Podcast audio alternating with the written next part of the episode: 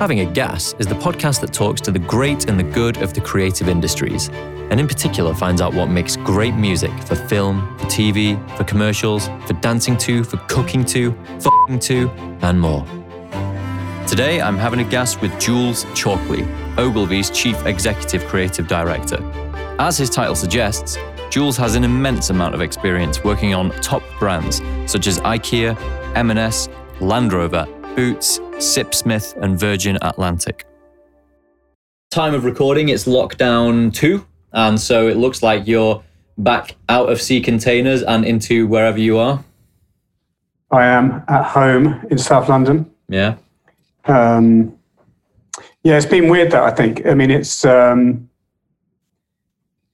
I think that I think we've all learned something new about ourselves, haven't we? About how we work and how we and how we operate. What have I you think learned? creatively, I think it's been really interesting. yeah, yeah. I think we've all. I think it's um, uh, mo- I, I don't know what your situation is at home. Uh, have you had to also be educating kids or any of that? Uh, we've had uh, well in lockdown one we had our young our eldest had gone to university, so we had all three kids at home, and so it was like uh, running around the house trying to find space to work, and um, you know the fight for Wi-Fi and broadband was was intense. Mm. But um, now they're sort of they're all back. They're all still they're all back at school. Thankfully, I think that's you know, I mean having kids at home. I mean I'm lucky because there's two of us, but God, if you know you had to deal with that on your own and work, it I just you know I can imagine. I can imagine that's difficult. I'm of I'm of, of the young unmarried age at the moment, so uh, thankfully I dodged that one. I came. I, I think I came in the sweet spot between being right at the beginning of my career and not quite on the ladder, which must be really hard this year, and then uh, you know young children uh, having to manage both both things at once. Um, yeah. I think the impact on the young is, I mean, obviously everyone's been impacted by it. But, I, you know, just if you look at the sort of the guys coming out of colleges and, you know, or, or trying to get a job, their first job, you know, it's a really intense marketplace. You know what I mean? It's like, um, if anything, businesses are shrinking. Uh, and I just think that's that's really tough. And, and I think it's not going to go away that quickly. I think there's a bit of a knock-on effect, right? You know, this year's cohort on top of next year's cohort on top of everything else can be difficult. I see what you mean in the same way that yeah, everyone's had to knock back their uh, plans for a year. That, like you say, there'll be an entire year that missed getting onto the career ladder. Yeah, I they'll think so, yeah. year, yeah. Yeah, and I think so. And I think, I mean, I think it's interesting. So I think you know, if you look at people that are sort of doing in universities, I think they're asking themselves, is it worth it? You know what I mean? Is it? Is it? Do I really need to spend all this money to do this for three years, and then where will I be at the end of it? Do you think that might be the end of a, you know, particularly noteworthy decade? Because obviously it was 2010, Cameron government, fees tripled to nine grand a year, and um, in the in that decade, that's when I started he- hearing sentiments to, to the effect of the one you just expressed. Why am I paying all this money? It, you know, someone in the Guardian said eventually universities will have customer service departments. Yeah, I mean, I mean, what's the average debt of a, of uh someone coming out of university? I don't know. It's got to be forty grand, isn't it? Yeah, like yeah. that. So it'll be 27 tuition and the rest, won't it? Yeah. So by the time you finished, you're coming out with some serious debt Yeah. before you've even got going. That's right, yeah, but uh, encumbered with with um, you know the the kind of debt that you couldn't pay off with a few years' salary for probably quite a few years. Yeah, So, so it's interesting. And what what do you you know you, you you're the chief exec creative at Ogilvy. Um, what do you guys do to help people you know youngins get onto the ladder? I remember hearing some. I I can't remember what it was called, but I remember hearing there was some kind of creative scheme for young creatives that you did. Yeah, we've got this. Um, it was uh, created about. Uh, I'm going to say four years. It's about four or five years old. It's called the Pipe, Pipe. and it's called the Pipe after David Ogilvy is famous for smoking a pipe, but obviously it works for uh, bringing youngsters into into the business. And over the years, it's grown into something really powerful. And I think what what's there's there's a lot to it. Um, let's see if I can unpack it clearly. The industry, I think, it sort of goes back to the college system, doesn't it? Which is unless you can afford to spend quite a lot of money on an education at a good college, and and have the money to sort of live and hang around London, it's very hard for you to get into the industry. And I think the industry over the over the um, over the last decade has attracted the same sort of candidate. Do you know what I mean? From a from a from a some I'm talking from a creative perspective, but it's attracted because of the sort of that sort of that sort of national structure that's in place. Is is it's dictated terms of who we get to see, and the pipe was and is the antidote to that. It is a fully sort of democratic really trying to get into the places in the country that don't, you know, we, we just, where people aren't thinking about what we do as a career. And so it's not really sort of going through the colleges, it's going sort of more through social media platform to, to find those people who are sort of creatively minded, in the broadest sense, creatively minded, but don't even realize that you need a portfolio or actually when it comes to what we do, and, and it's not just advertising anymore, it's, you know, everything now uh, you can have an amazing career. And, and I think the pipe is amazing. And, and it's every year it's oversubscribed. And every year it brings in a cohort of people who are just very different and, and think very differently and have very different backgrounds. And, um, you know, we've had poets, sculptors, all sorts um, sort of join. And, and they, they prove to be incredible talent. Um, but we would just, otherwise, we, the pipe, we, without the pipe, we would just never have that and um, I think it's really important. Yeah, so you're trying to um, attract. Uh, I joked with Steve Harrison uh, about trying to attract Dominic Cummings weirdos and misfits. Um, that he put out a memo at the start of the year, and what what I, qualify that by uh, saying what we uh, presumably in the creative industries are endeavoring to look for is, like you said, people who are creatively minded, lateral thinkers not specifically, I've done a load of painting and I've made a load, or I've made a load of beats on my Mac because it's not always going to be clear, as I think you were indicating, unless you're from a particular background. You're not going to have the opportunity to do all that stuff. You know, if you can't afford a MacBook Pro, but you might still have that spark of talent. And so, is this the, the pipe? It's trying to get through to people who might not be able to go to St. Martin's or, you know. Exactly that, yeah. yeah.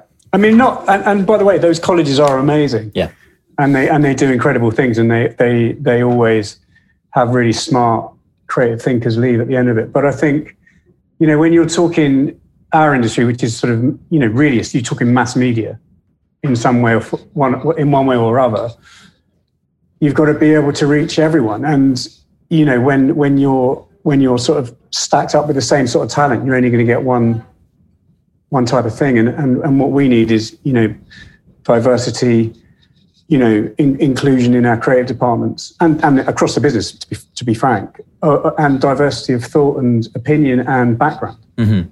Um, because really that's what creates an interesting creative culture. And we don't want to um, put, maybe don't want to put too fine a point on anything, but it might be interesting to explore what you mean when you say, you know, we're attracting a very narrow set of people. And I'm not asking you to call people out uh, or anything like that. But you know, what what are we seeing there? What's the same thing that keeps coming through?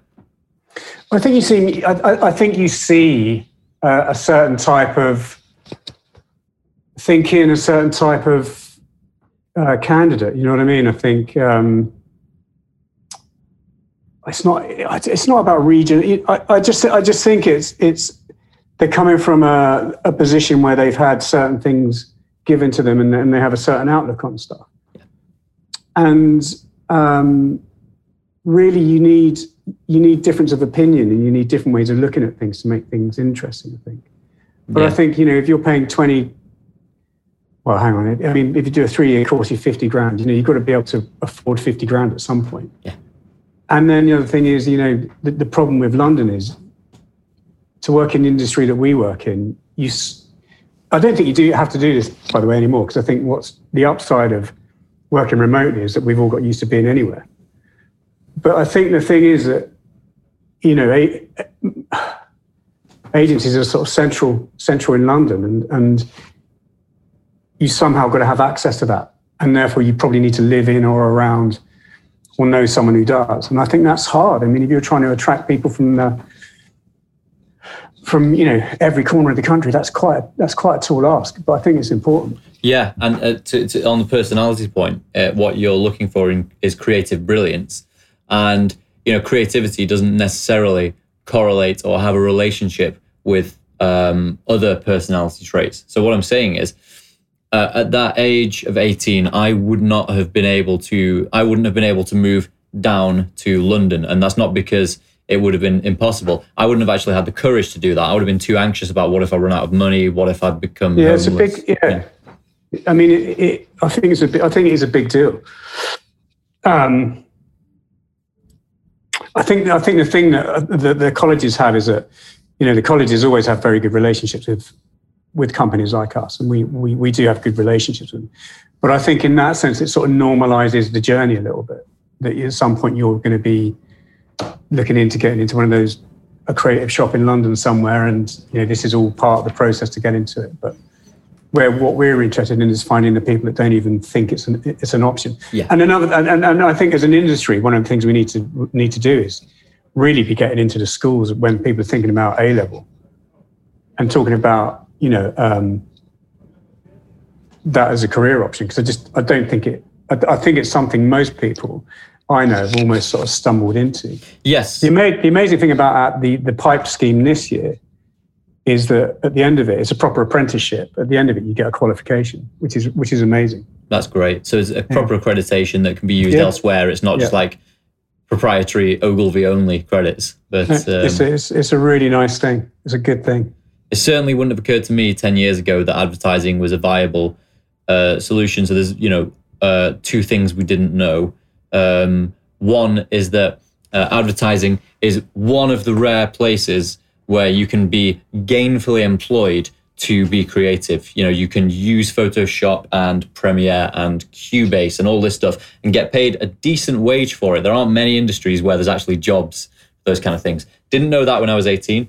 And the other thing I didn't know is that advertising is actually uh, a good, a, a an all right thing to aspire to because obviously when we were that age, we were like advertising, you know, sucking up to the man, selling stuff. I'm going to be a rock star. I'm going to be Red Hot Chili Peppers. I'm going to be, you know, and so they don't know that it's actually uh, it can be cool and it is respectable. You know, I think it. Um, I mean, I think what we do is, I think where I started my career was in advertising, and whilst I still, we still operate in that in that space. What we do is much broader than that now.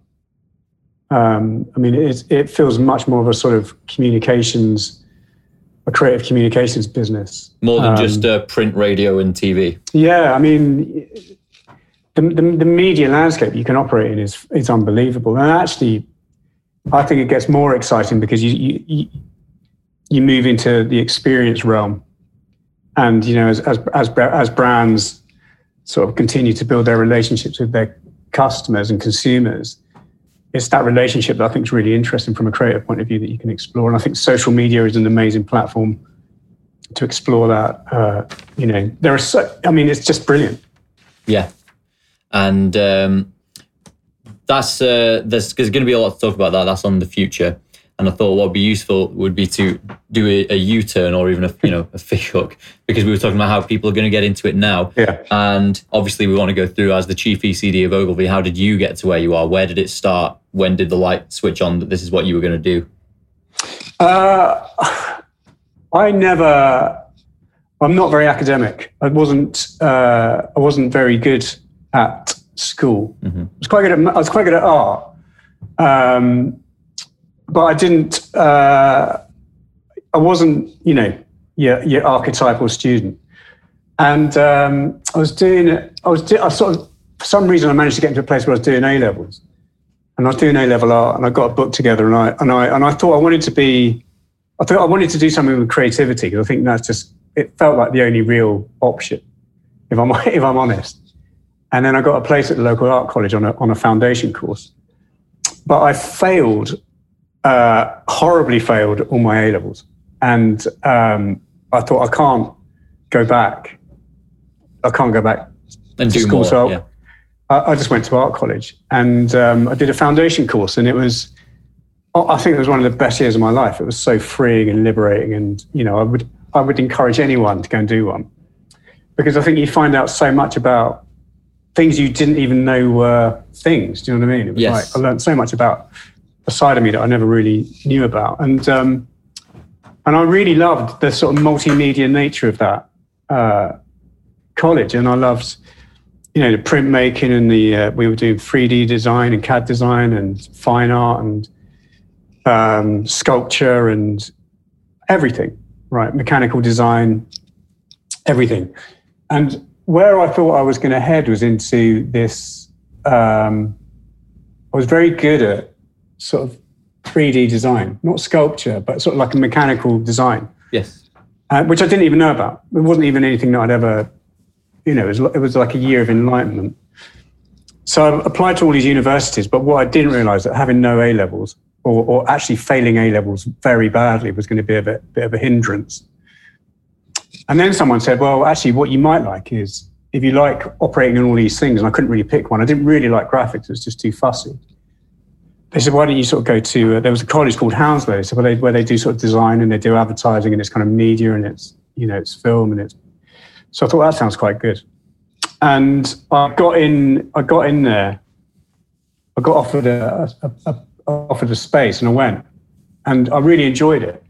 But I really enjoyed the advertising side of stuff. I like the idea, like the concepts. I like the sort of mass mass mass media sense of it, and I really liked the AV side of it and the ideas. But it was for me, it was always about the idea. Yeah. N- Never really was very good at the executional side side of stuff. So I did that, and then uh, the more I did it, the more I enjoyed it, and the, and the, and the better it got. And um, I did a I did a um, an A- I think it's called an HND. And when I and we did a we did a, did a D&AD competition, did quite well in there. And I got a placement at Saatchi's and went there with a mate, and we did spent two weeks writing Castlemaine XXXX ads of all things, posters, Yeah.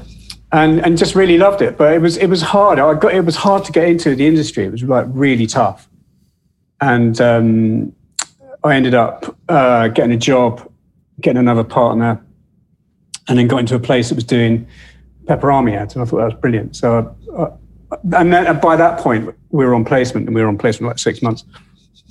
And I thought this is brilliant. We're just meeting with some really interesting people. You were talking to directors, you were talking to musicians, you were talking to photographers, and I just thought, oh my god, this is fucking awesome. Uh, and then it sort of really, it just really clicked with me, and I just, I just took it from there really, and then realized that actually there's some really smart people. You could really learn stuff, and they were really inspiring people and funny people as well. And I just thought, what a brilliant career. Well, there's um, two things I want to uh, pick up on there. So one is uh, you did your placement at Saatchi's, and Yeah, I, I mean, I did. I mean, I, I, I did placements everywhere. It was just kind of like um, wherever they would give you a placement, I did a placement. I Um, actually wanted to end up working in certain agencies like Howell Henry at the time. I had a certain, I had a certain book. I think at the time you used to have a certain portfolio, or you've got a Howell Henry portfolio, or you've got a mother portfolio. kind of match you to the agency. Yeah, you could sort of tailor your book to the place you wanted to work. Actually, Oh, that's cool. Um, with the the question with Saatchi's was, um, I'm not asking you to reveal your age here, but uh, yeah, what year was that? Was that before or after the two brothers were were heaved out? well, this was mid, this was mid nineties. Yeah, and they left in '95. Yeah, it was probably around then. It was at Charlotte Street, so it's Saatchi and Saatchi. Oh yeah, and so the main thing was um, because this is of interest to me because I've been reading the book Chutzpah and Chutzpah, which is about their kind of you know formation and domination uh, uh, Yeah. ultimately. So was it during the time when that they were the top you know king of the world agency? Well, it was a time when they were doing all that sort of amazing silk cut Yeah. posters, and you know, it was like a real. Uh, was a it was a great agency at that point in time. Yeah, Um, I'm not saying it isn't now, by the way. Any fan, um, but it was just it was of its moment. I think. Yeah. And I think I think agencies can be like that, can't they? Can they? There are periods when they're just that. Who do you think uh, is you know uh, having their moment right now? Uh, I think uncommon definitely of the moment, aren't they? Being I Q, mean, build a life. yeah. I mean, I just think you know they've got it down. Uh, I think um, I think Nils has always had that ability. I think he's always had his finger on the pulse. I think they're a very smart shop. Actually, I think they they do really great work, and I think they just sort of. It seems to me that they're enjoying it. I'm Yeah. sure it's extremely. I'm sure it's extremely hard work, but they seem to always feel like they're smiling, and the work smiles a bit. Do you know what I mean? Do you think you're going to see them shooting up the um, the, the business board? Yeah, definitely. I mean, if they don't win every agency of the year thing, I don't know what's been going on. I think for me, with the the those sort of you know recent startup indies, for me it's uh, Uncommon and Who What Why are the two I'm watching closely. Yeah, I mean, I love Who What Why. I think the the that that's a really interesting model. I think those guys are they're all at the top of their game. I mean, you know, you've got three of the world's best creatives in one in one room there, which I think is really uh, it's quite a heady cocktail, isn't it? Yeah, yeah, huge. Uh, so I think they're amazing. I think you know, I think um, NCA New Commercial Art. yeah, that by that they're just going to be um, the, the, in terms of new business, they've been quite remarkable in their first Yeah. five months, haven't they? So Yeah, yeah. I mean, you got you got again, you got a, a, a different but very very top of the game lineup in there. Um, so I think you know, look, I wish them all luck. Yeah, I think it's it's a a it's a tough thing to do, and and right now I think uh, it's, it's a really interesting time to be doing it. yes. Um, and so uh, back onto the uh, the point of so you're doing your placement at Saatchi's. The other thing I was interested in uh, from your formative story there was saying that you were all about the idea and you found execution quite difficult. Now that's something that I sh- I've struggled with with younger people, sort of people under the age of twenty, saying to me, "Oh well, I've got great ideas, but I just can't do any of them." And it's, it's it was my view that for me to get in, I had to get past only having the ideas and actually be able to execute them. So, but but you know, you can say that because you're the chief ECD. What would you say to someone who came to you and said, "I can't do stuff, but I've got great ideas"? So uh, I've got it. I'm going to qualify it because um, for me personally, if you if you think about, you know, I never. My work was always too scruffy for graph, to be a graphic designer. I couldn't. I just that just wasn't me as a as a as putting something down on a piece of paper. Uh, that that's just not me. I'm I, I, I'm good at ideas. I can I can I can tell people how I want something to look and feel. And then I think what's great about what we do is that we then connect ourselves with people who can do it way better than we can. Do you know what I mean? So whether that's a photographer or a director or a or a technologist or a musician or or whatever it is, right? And I think that's the joy of it. But I think once we're in that process, craft is everything. And I, and you can learn craft, by the way. I mean, I spent nine years at Rainey Kelly learning craft Yeah, and you know, I, I, I, you know, people like Mark Roalfe were the masters of it, and I think you can learn that. But you know, really, what I think, you know, if you got people coming into the industry, all I want to see or hear, and I think that's what most people is just, what are your ideas? What, what, what? Because the, the creative shops are structured to help people make stuff. Yeah. But what you need at the heart of it is something that's game changing. Um, so I think that's, I'm jealous of ideas. I'm jealous of great ideas. And I think that's in a healthy way. yeah.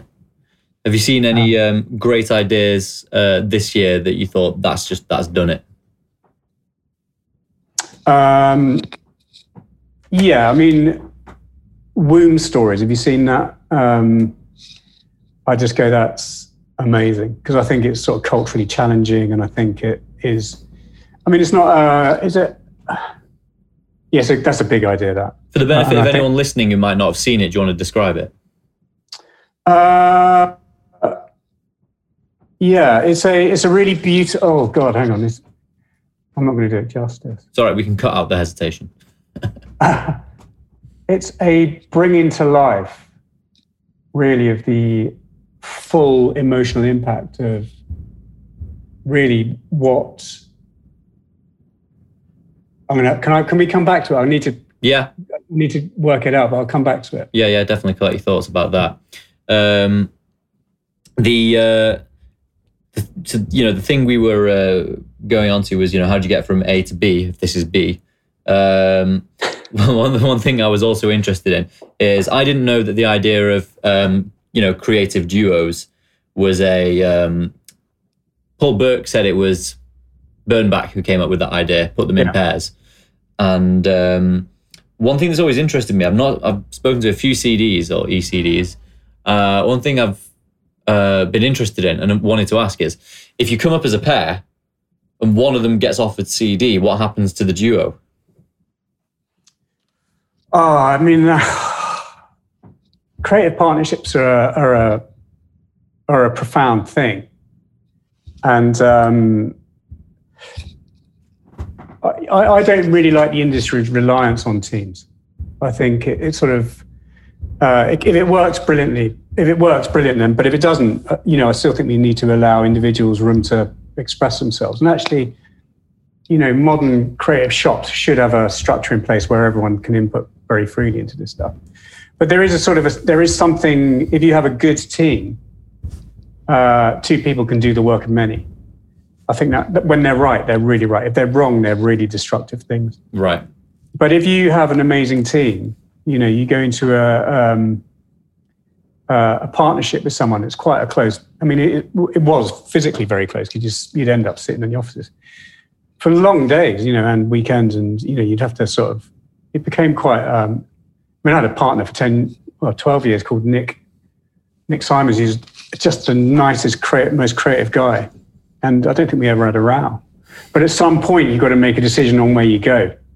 And that's where I think it becomes hard because it sort of feels like you're sort of betraying or. But it depends on what you want. I mean, some teams are just a brilliant creative team and don't. And there's, and by the way, that that's an amazing thing. You know, I think some people rush to be creative directors.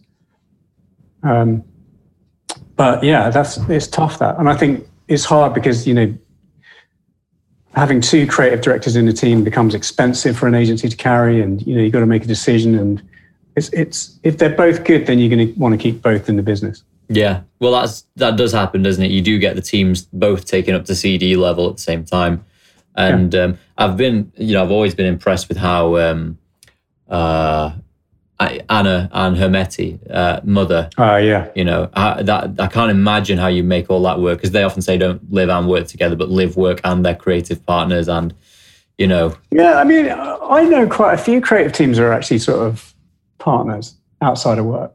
Um, I don't know. I mean, I think there is a there is a closeness in a creative in a in a, in a good creative team. There is a kind of a closeness. Um, uh, yeah, they're they're funny things. yeah. They're funny things. Well, um, let's talk music.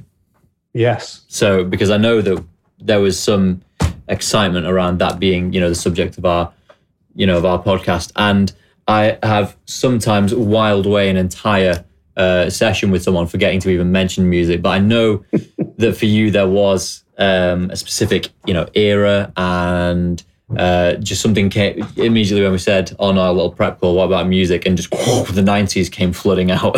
so uh, you've sent us this playlist. We'll share it on the screen uh, in the edit. So what is all this? Is this your top tracks? The What's all- Fuji? What's all this nonsense? uh, I, for me, the '90s were a very creative, uh, formative period, and I think um, you know music played a, a big part of that, and um, I think that's what I like about our industry. Actually, is that you get to work with musicians and you get to play with music, and I think that's one of the joys of uh, what we do. Well, certainly a part of it.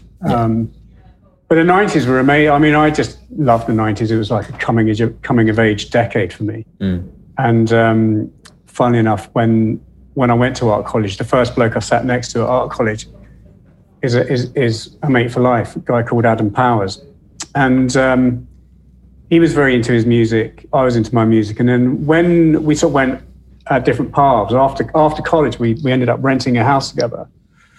Um, and he was a, he's a, an amazing illustrator and designer, and he he he was working for this music uh, guy. He was um, he was a music promoter, and uh, we, we would just get tickets to stuff. And it just so happened that the things that he was getting tickets to, I was really interested in. So uh, people like the Verve, I think was. I mean, the Verve still is one of the defining bands for me. I think. Um, I think they're sort of underestimated actually, but uh, massive for me. I mean, I prefer them to people like Oasis at the time, and Yeah. you know, Do you think that's why they get sort of underestimated because they they kind of come third to the Oasis and Blur trivecta? I think, yeah, I think, yeah, and Suede were in there, weren't they? But yeah, I think so. I think they were they were slightly different, weren't they? They just felt more genuine to me, actually. Those, yeah, Um, yeah. I do know that when uh, they when they come on and when we saw, I, I told you last time we saw Ashcroft supporting the Stones two years ago. Uh, there's a slightly more grown-up, emotional tone of voice with the Verve than there ever was with Oasis. yeah, and Blur, I don't know. I feel I like Blur, but when I hear them, I do get the sense of someone trying very hard to do social commentary. yeah. I think, um, yeah, I, I entirely agree with that. And I think actually, is it the musicology or, or is that the right or the right word? But the verve is, a, is their tracks are very sophisticated in the way they're put together. yes, It's not just a guitar and a drum. They're sort of quite complex uh, uh, tracks. yeah, Um, and I just like the swagger. I mean, it was just no nonsense, wasn't it? In that sort of. Whereas I think Oasis became this sort of overblown thing, and Blur just sparred with it a bit. But yes, yeah. Oasis, the the, the narrative is always put over as you know, uh, we were no one, we were chances. Uh, and then we, you know, uh, made some great songs, and then oh, it just went absolutely, it just went fucking wild, and uh, then it kind of just tapers out after that. Uh, what I'm referring to is I've seen, you know, a number of Oasis documentaries, you know, because uh, from when I was in a band, you watch them trying to suck out knowledge, and you realize there really wasn't much. It's just, oh yeah, we had some good tracks, and then it just went mad, and that's the only insight you can get from Yeah. it that they went Yeah. really big. I mean, I went and saw the Verve at um, Brixton Academy with my with my now wife, uh, and we were sort of quite early on in a, in a you know, and it was just un, it was unbelievable. Um, and they were sort of, I think Richard Ashcroft wasn't wearing any shoes; he was on a carpet, and it's just things like that just really stick out to me. It's Yeah. like, but, hello, unbelievable.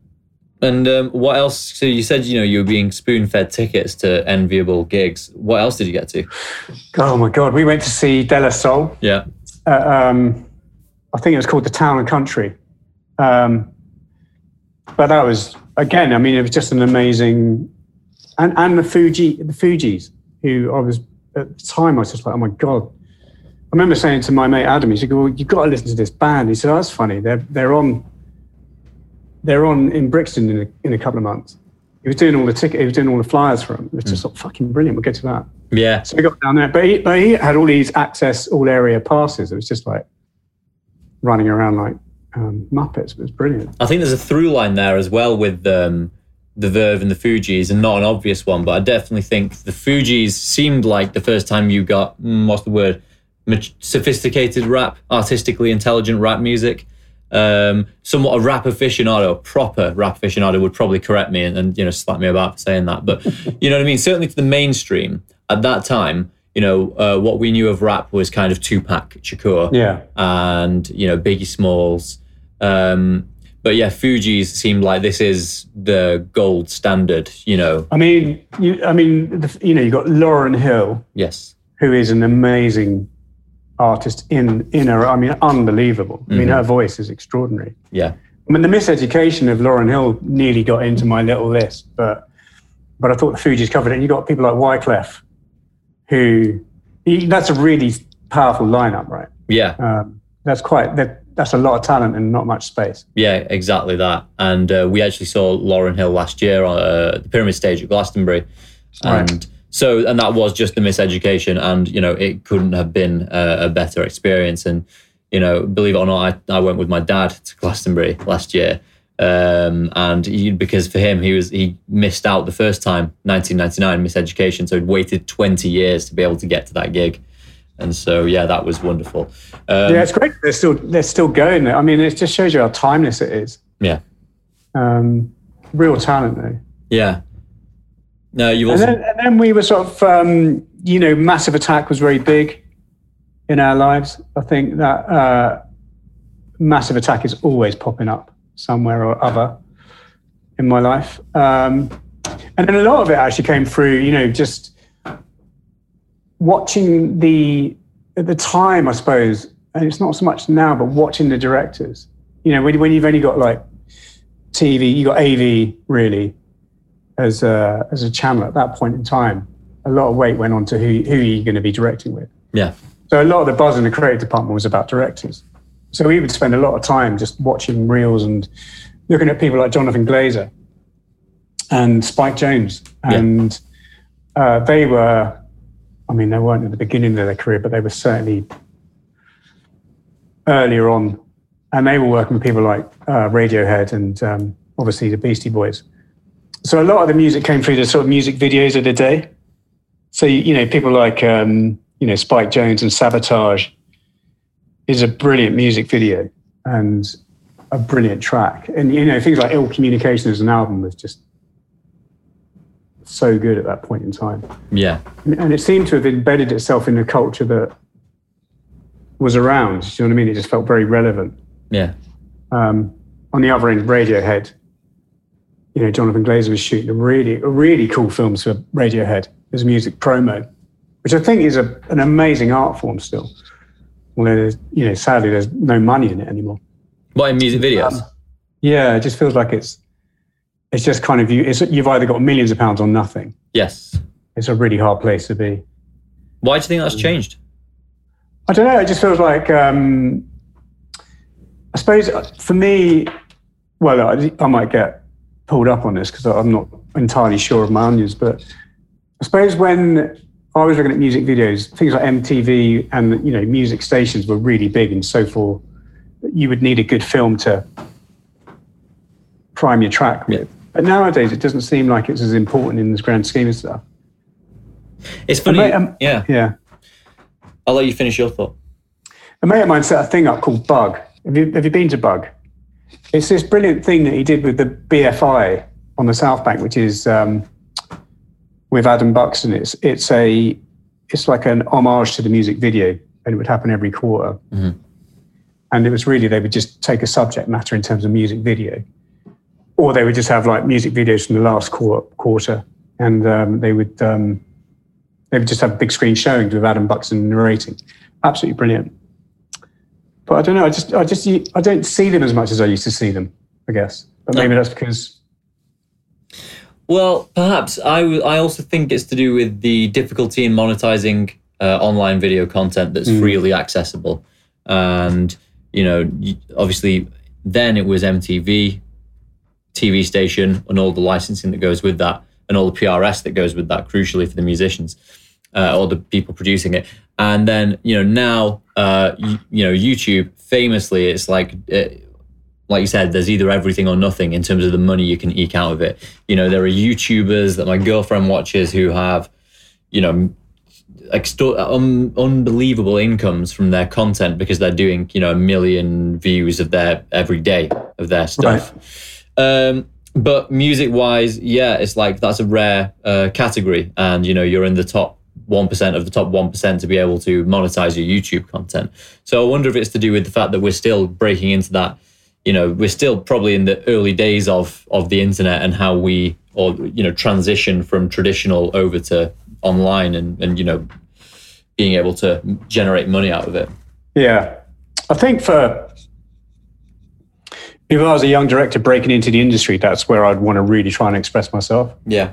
I think, you know, the music video is also a really, and actually, you, you do see a lot of music videos on young directors' reels, but you, for some reason you just don't get to see them. But maybe that's, you know, like you say, it's the YouTube funnel.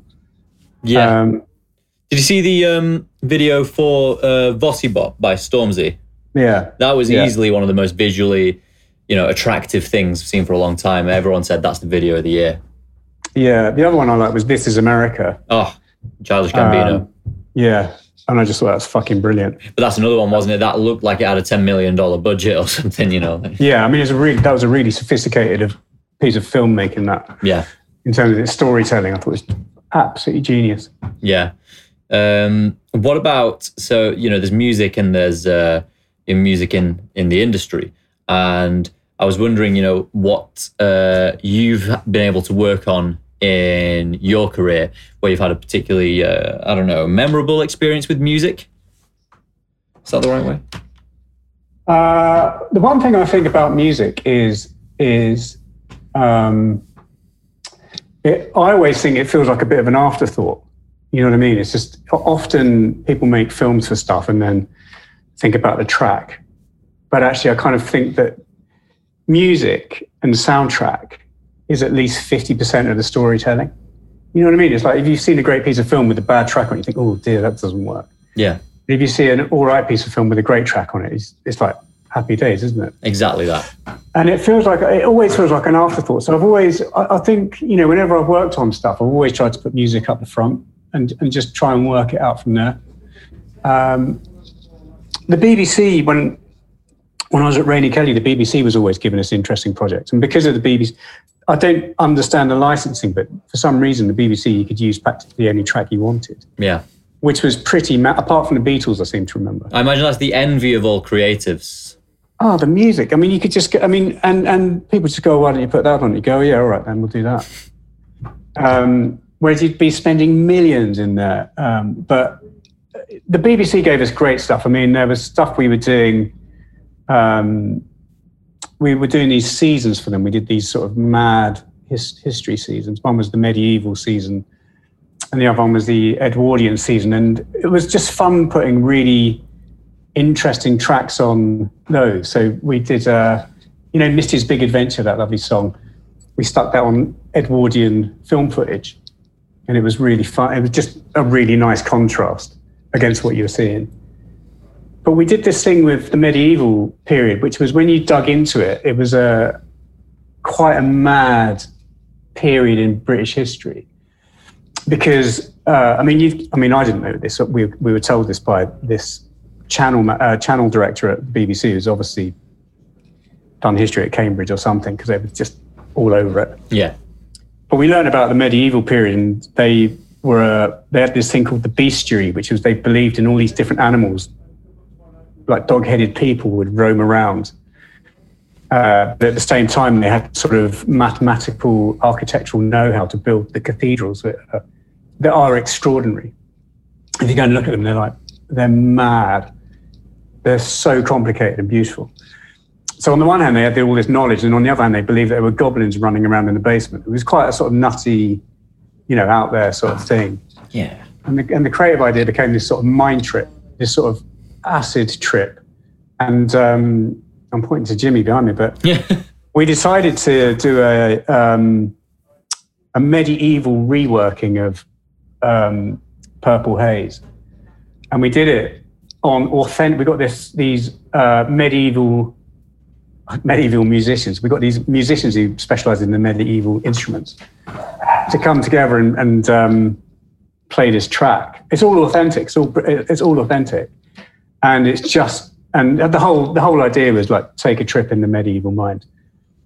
But it it just it was it just really worked. That take and a actually, trip that's yeah that's great. Take a trip take a trip in the medieval mind. And uh, it's a really nice piece of music. And then we were doing this um, my creative partner had this brilliant idea which was to do an uh, you know later with Jools Holland yeah. the idea was to try and do a and, the, and with the BBC you could just go why don't we do something like this? We wanted to do an earlier with Jools Holland which is like taking musical instruments from previous eras and using it to recreate modern day tracks. Yeah. And you know, you would talk to the BBC about stuff like that, and they'd go, "Oh, yeah, that's really interesting." And you'd sort of get a certain certain way down the line, and then we just, "Oh, no, we're not going to do it." Uh, and then we did a thing for the Olympics when in 2012, and um, I was working with uh, it was me and my partner and uh, a team called Paul and Ted, and the idea there was to sort of create one of those sort of big sort of anthemic tracks that sort of seem to go with every big Olympic BBC thing the BBC ever did. And so we commissioned Elbow for an original piece of music, which was amazing. Um, and the BBC still use it actually. Um, but that was really interesting seeing them work. Yeah. This, what was your working relationship with Elbow like? Uh, they were really collaborative. They were really good. They um, they wrote this song called First Steps, and it was they had these lyrics that were just they were so beautiful, but they didn't want to put the lyric on the final track because they felt it would then become an elbow track. Not yes. A, do you know what I mean? It would be more like a sync project than a soundtrack at that point. Yeah, that's yeah. it. yeah. So, so they um, they didn't, but it was it was absolutely. I mean, just watching them work. There's a really nice making of film actually, um, because it was all recorded at um, Abbey Road, and they had the BBC. Because then you just go, well, the BBC would go, well, do you want the do you want the BBC orchestra then? And be like, uh, yeah, all right. all right, yeah. So we'll do that. And then the next thing you know, there's like a full orchestra at Abbey Road with elbow. And, and you know, that, you think, God, that's brilliant. And that's the BBC. I mean, that was just like, you could almost do anything. It's funny uh, that I had an almost identical conversation um, with James Cross, who's actually at BBC Creative now. They have an in-house team, and um, yeah, he said the same thing. We're doing our, you know, when they did our, when they did the World Cup project two years ago, and you, you have the uh, ability to just go down to Abbey Road for the session, um, where ordinarily, you know, musically we'd all be working in the box here. Um, and so it sounds like, you know, it does sound like there are benefits to working with the BBC, particularly with, you know, like you said, what they can get hold of. Um, but on the um, on the elbow point, uh, I've always, or not always, I've often felt like uh, elbow are quite um, underrated, and um, Hmm. you know they do. It's not many people. Everyone knows one day like this, and you know a few people know. Uh, you know New York Morning, for example. But yeah, I do think the you know the lyrical sophistication and, and them as producers uh, are going to be probably you know quite highly regarded critically as time goes by. Oh yeah, I think they're. Um, yeah, I mean, you're, you're right. Didn't it take them quite a long time to win a Mercury Prize? Yeah, I think they were all like 36, 37, you know. Yeah, yeah, it's, yeah. I mean, it's it's. But then maybe those are the like you say that they're they're the bands that become timeless because of what they do and Yeah. the craft of that.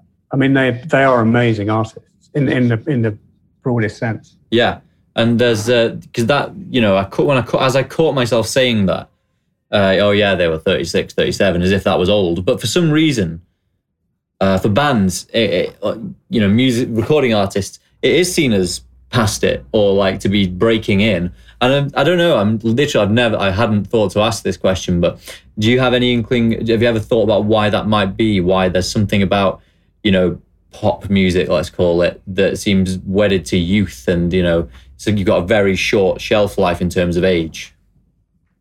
No, blimey, that's a big question. Um,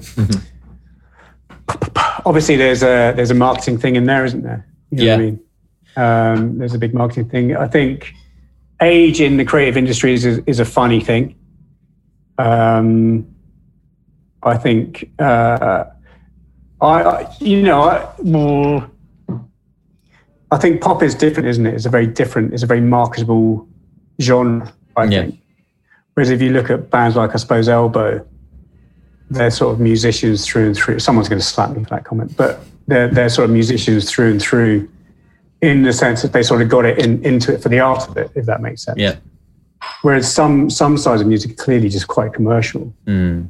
Um, and I don't know whether that has anything to do with it, but, you know, like you say, the real talent is enduring, isn't it? Yeah, I often wonder if it's something uh, archi- archetypal. You know, like so, as the first people to do something are the ones who you're always going to consciously or otherwise compare yourself to, which is a way of saying that by the time the Beatles were 29, it was all over. And so that may be Was that how old they were? yeah, Paul McCartney. I think Paul McCartney was my age when they did Abbey Road. Fuck. I know it's disgusting. Pardon my French. No, it's all right. Everyone does it. Um, Release it, what's and all. God, that's shocking, isn't it? It's frightening, absolutely frightening. Yeah, it's 60, 1963 to 1969 to do all that. Yeah, I mean, blimey, that's, yeah. I hadn't actually really, you just think they sort of, sort of went on for a long time, but You think of him as timeless as well, and people quote Yeah. John Lennon as if Yeah. they're looking up to an elder. But he died at 40. He was 26 when he said a lot of the things that people quote him for. Do you know what I mean? mm, Barely out of university in our modern age. yeah, I mean, I mean, and they, they were, I mean, talk about impact. I mean, you know, culturally, they just turned the world upside down, didn't they? Yeah. And as a northerner, I was more of a Stones man, though. No, no, I can sympathise with that. I, I do love the Stones. I, again, I saw them two years ago. Uh, Exile on Main Street, one of the top albums of all time. Um, and so, yeah, uh, I, I, I, there's a good distinction between the Stones and the Beatles, I think, anyways, that Keith Richards said. Because apparently, you know, he would have a beach house just down from uh, McCartney and they'd hang out together.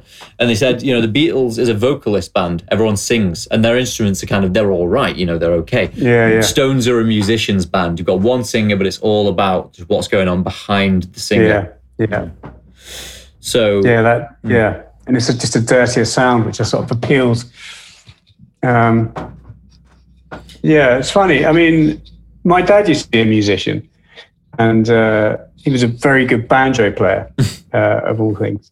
And um, this was sort of back in the. Um, it was before I was born, but you know, he was he was in a in a band. It was at that sort of in that sort of sixties seventies window where it was. Um, you know, it was that sort of bluegrass. It was quite a big bluegrass thing going. Very, I mean, he was an amazing musician actually.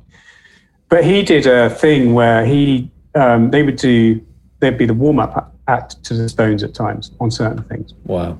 And um, yeah, it just it was just a. He, he said they were doing a they were doing a they're doing a sound check at the BBC, family of all places, and the Stones were doing theirs. And they just said they it's just so loud when they came on and just you know plugged everything in. It was just like would just almost pin you to the back of the room. Yeah, I, I when when we saw them at Old Trafford, um, and of course I was in you know the cheap seats, probably about 150 pound a pop, um, right at the back, right at the top uh, at the time, and I yeah yeah when they came on and did Jumping Jack Flash uh, as their opener, a part of me did think. That somehow they've got a sound engineer who discovered like extra decibels at the top of the scale because it was unbelievable.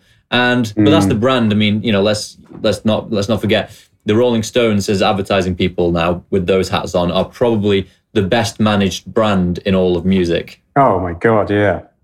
Oh, and did you ever go to the Saatchi exhibition? No, no, I didn't. Um, oh my god. Yeah, how I was mean, it? you paid a fortune to go and yeah, I mean, it was like Rolling Stone World. It was amazing. But you like you say that, that that's a manicured, heavily managed thing. Yes, I mean to the extent that uh, Russell Brand said in his early days, he did an interview with the Stones and discovered that they have all kinds of rules on photography at the gigs because they don't want um, to show the uh, the band with an aging audience. They want to make sure all photography is covering the younger, cooler people at the gigs, so it looks like they're you know maintaining They're that still relevant. Exactly that, yeah. But but it they pull it off. You know, they don't you don't I don't think of a Rolling Stones gig and think of a lot of people of 70 or over, you know, and it's uh, No. I don't know, have you seen the Scorsese film, Shine a Light? Oh yes, brilliant. Amazing, yeah. I mean, I'm a big fan of music documentaries. Yeah. I mean, I, lo- I mean, I love a good music documentary. What's the uh, Have you seen number Mus- one that have you seen sticks out in your mind? Muscle Shoal. Have you seen Muscle Shoal? Yeah, right. About the um the the studio in where is it? Mississippi, Tennessee, somewhere like that. Yeah, it's unbelievable. Yeah. It's an amazing. Oh, it's just a, the story of music. I think is um, the BBC Four always used to have a good thing on a Friday night where they would do, they would unpick an album, like they would do like Rumours or uh, whoever, Yeah. and you know, oh, I love a music doc. Yeah, absolutely. That Muscle Shoals one in particular, I think we watched that uh, just before just before the lockdown, and because I think it's about seven years old. But was that? Am I thinking of the right one? That's where they recorded um, Sticky Fingers, Stones. Yeah, it's exactly that. Yeah, And, and, it, was, re- it was a really unusual sound yeah, uh, to come out of that region in the US. yeah, Um, yeah, and the backing group were a, a local guys called the Swampers. yeah, It was a really, but it was, it was like one of those things when you when you look under the bonnet, it's like wow. It's, it's just the story is amazing. yes, and I believe it was all run by proper uh, middle middle Americans, wasn't it? Proper Yeah, Johnny Cash yeah. listening, denim shirt, Yeah, yeah, big whiffs. Yeah, yeah, yeah. It is great stuff. Um, so uh, let me see, because I just I got a glimpse of the clock. It says we're about to come up on four o'clock. I just wondered if you wanted, because we're going to have to jump off, although we could do this for a lot longer. If you wanted to take another Yeah. swing at the, there was a piece of work that you were referring to earlier, wasn't there? Yeah, I think it's it's Womb Stories is this. If you haven't seen it, it's like this really beautifully animated, interspliced with real life story of um, it's quite sort of taboo busting. Uh, I mean, it's really taboo busting. It's brilliant. It's absolutely brilliant, and sort of bringing into the open uh, the relationship women have with their wombs and uh, and and and all it entails, um, and the emotional impact and the physical impact, and it's it's really about sort of um, sort of bringing that out into light and sort of celebrating it and and and sort of making it a subject that isn't taboo and something that can be spoken about, but it's done in in a way that tells you the impact of something like a womb has on the individual you know, so obviously from the pleasure and the pain, but also the emotional turmoil. You know, if you lose a child, you know, it's it's really powerful. It's amazing. It's um, I'm not doing it justice, uh, but it but it's it's it's a really powerful. I think it's culture busting in that sense, but it's extremely well done. It's so beautiful. We'll definitely make um, sure. yeah, it's very visceral. I say beautiful, but it's actually it's beautifully done. But it is actually um, very challenging and very emotional. Like it's ab- admirable for the amount of the, the profundity of the effect. Yeah, I mean, I think I think as a as a you know as a as a brand, I think the work they've been doing over the last few years has been amazing. That you know the way they approach culture and sort of talking about you know certain things that would never be talked about. You know, I think they started with um, blood normal, and we're talking about period and, and stuff like that, which I think is amazing and important. Um, and I think this is a continuation of that. But I think the the way it's done is just so it's quite profound. Mm-hmm. I just feel like it's a big thing. It's you know culturally an important thing. Yeah. To be talking about and addressing, and they've done it in a way that's really honest and really uh, emotion emotional and quite visceral. I think. We'll make sure we get a, um, a look at it while you're describing it. Yeah, check it out. I mean, I think it's, I, mean, it's, I think it's a big piece of work. That. Cool. Well, that's a, it's a good endorsement. Um, I'll send this straight to the uh, creatives and say that Jules has given you an interview. I just hope I've. I, I just hope I've done. You know, I hope I've just done it justice. That's all. Cool. So, oh yeah, uh, one uh, one last thing, and this keep, can keep doing one last thing, and I will. Um, what's going on Ogilvy wise at the moment? What's next year looking like? Is Christmas all done? Is it deadline time? Is it mad? What's going on? Uh, uh, Christmas is nearly done. We just got one more piece of uh, finishing to do on some stuff we've got for Vodafone. We've just released a, a really nice thing for Boots, uh, actually with a really uh, wonderful young talent called Rachel Chinouriri, where we've re-recorded a Burt, Burt Bacharach song, uh, "What the World Needs Now" for Boots, and their pledge to end hygiene poverty, which is a really big issue, and and getting worse because of the you know culture cultural situation.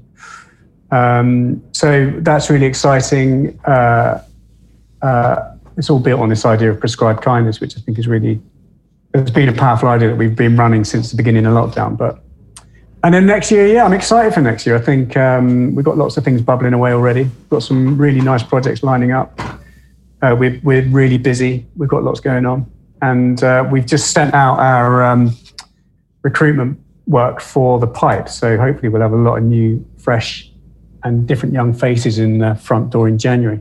Great. Yeah. Well, um, I, th- I, think it's uh, it seems sarcastic to say let's hope next year is better than this one, but um, but I suppose one thing is hopefully we'll be seeing you as you were uh, in uh, sea containers. May, uh, you know, I know that Ogilvy have said you know three days in, two days off is looking like yeah. what we're going to try. So I hope we, I hope we can all get back to a good balance. I think what we've learned is it doesn't all need to be in the office. Yeah. And we can all work in the way it works. But um, hopefully there's there's more balance than right now, right? Yeah, absolutely. So, uh, well, hey, thanks for um, spending uh, an hour with us. And it's a uh, pleasure. It's gone really quick. It's been really nice to talk to you.